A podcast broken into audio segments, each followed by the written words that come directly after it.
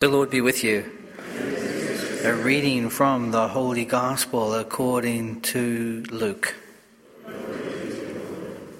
As Jesus continued his journey to Jerusalem, he traveled through Samaria and Galilee.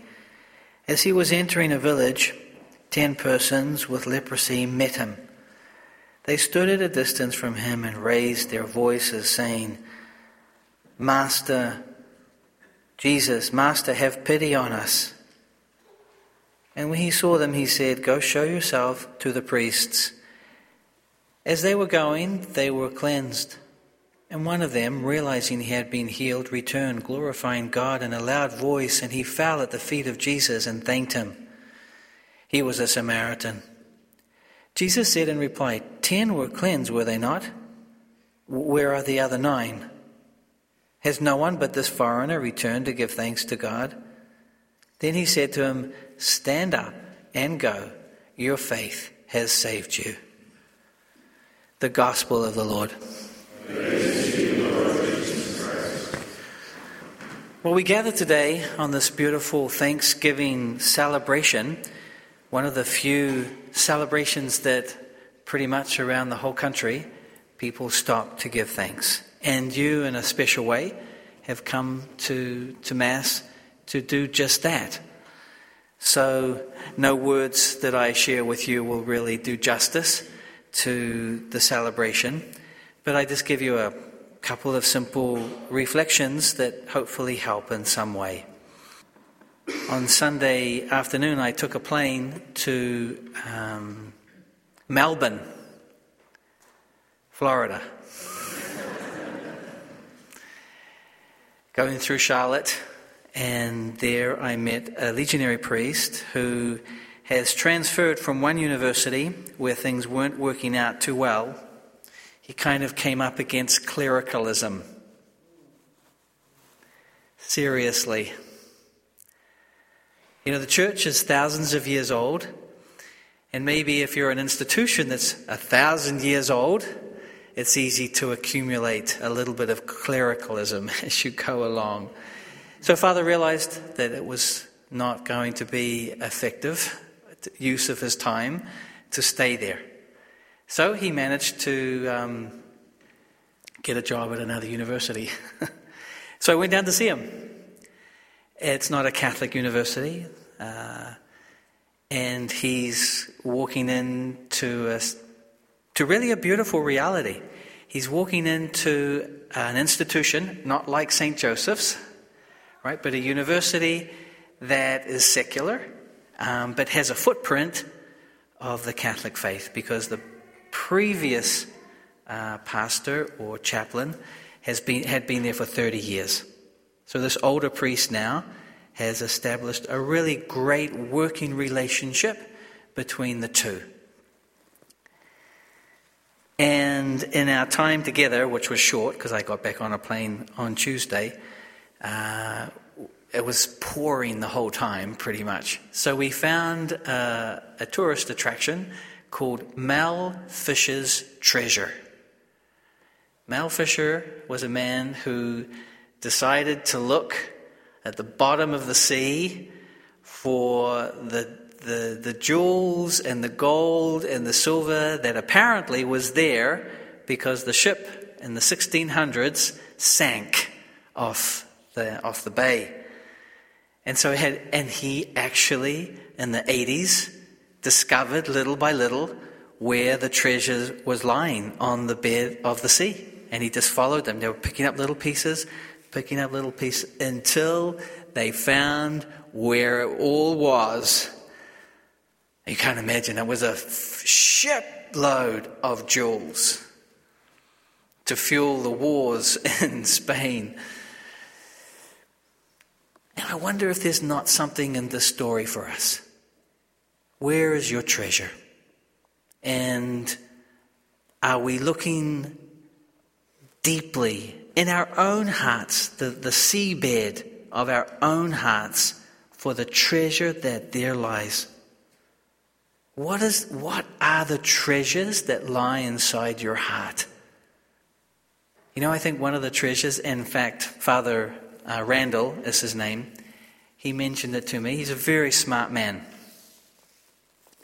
And in the course of our different conversations over our 24 hour visit time together, he said, You know what really I, I look for?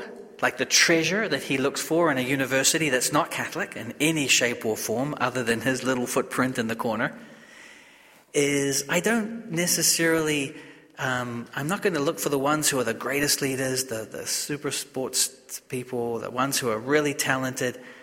I'm just looking for the kids who are available. I can work with anyone that God gives me as long as they are available. Like they'll say yes if you ask them for help. Are you available? Are you available to where you are, in the place where you live and move and have your being if you're in high school? Are you available to make the school a better place? Of obviously, right? We could talk about St. Joseph's. Are you available to help whoever's? I'm not asking you, I'm not making an altar call here, right? Uh, come and help me. No, no, no. Are, are you simply available to help? To do something to advance the kingdom of God here? That's a treasure. So we went to the museum and we could find all these little treasures that they had found over the course of 20 years. And there were some religious ones, you know, little rosaries and the gold cross and a beautiful golden pattern, right? What is your treasure? And if one of them was that you're available to help in whatever way, it could be clean the windows, could be pull up some weeds, could be just walk around the property if it was St. Joseph's. But maybe it's something else. Are you available at home? Like, do you actually make yourself available to help around the house? Or is there a lot of um, privilege? We live in a very privileged society. I grew up in a very privileged. So when I go back to my little town, Dunedin, not Dunedin, Florida, but Dunedin, New Zealand, right? I, I see t- privilege everywhere. Nice homes, lovely little city on the coast, s- schools galore, everybody wearing their different uniform depending on the school they go to, a beautiful university once they graduate, an amazingly beautiful area mm, created by God. Privilege, total privilege. And it's easy in that atmosphere not to be available. So we have to break through our inavailability and say, I'm, I'm here. How can I help?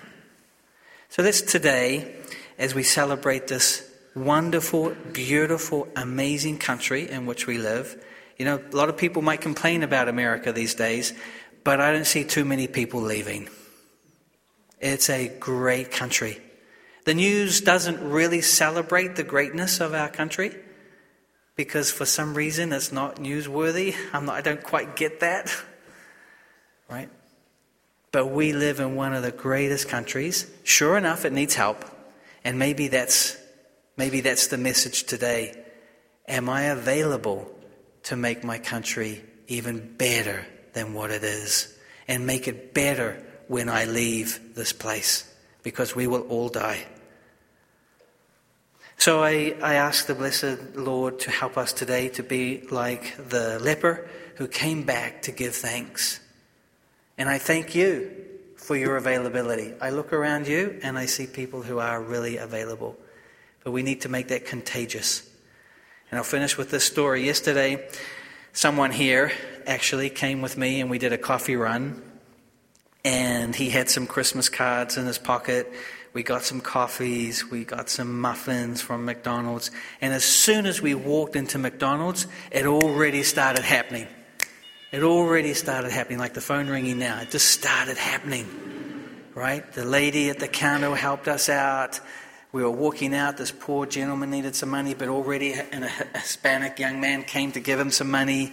Uh, and then it just flowed into one experience after the other. And within an hour, George, can you stand up for just one moment? Can you just stand up? George is the one I'm actually referring to. Was there anything about yesterday that you remember?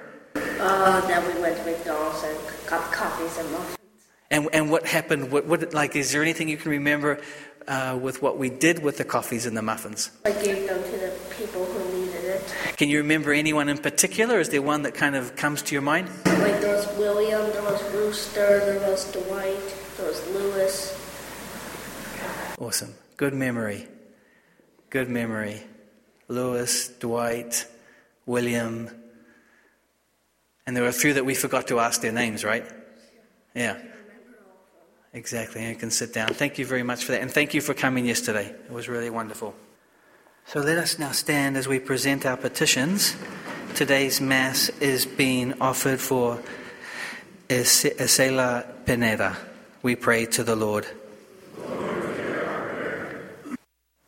And we also pray for our country, for the military, for first responders, for all of those in public office, for those who work in hospitals and prisons, just all the fabric that makes up this uh, country in which we love. We pray to the Lord.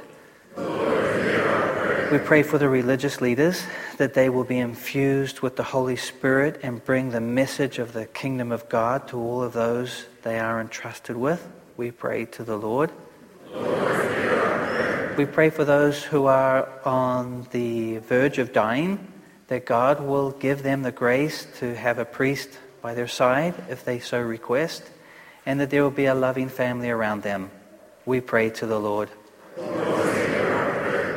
Finally, Heavenly Father, we thank you for all the blessings you have given to each one of us individually. We pray to the Lord. Father in heaven, we leave these intentions and those in the quiet of our hearts at the foot of the altar, knowing you will answer them all according to your will through Christ our Lord. Amen.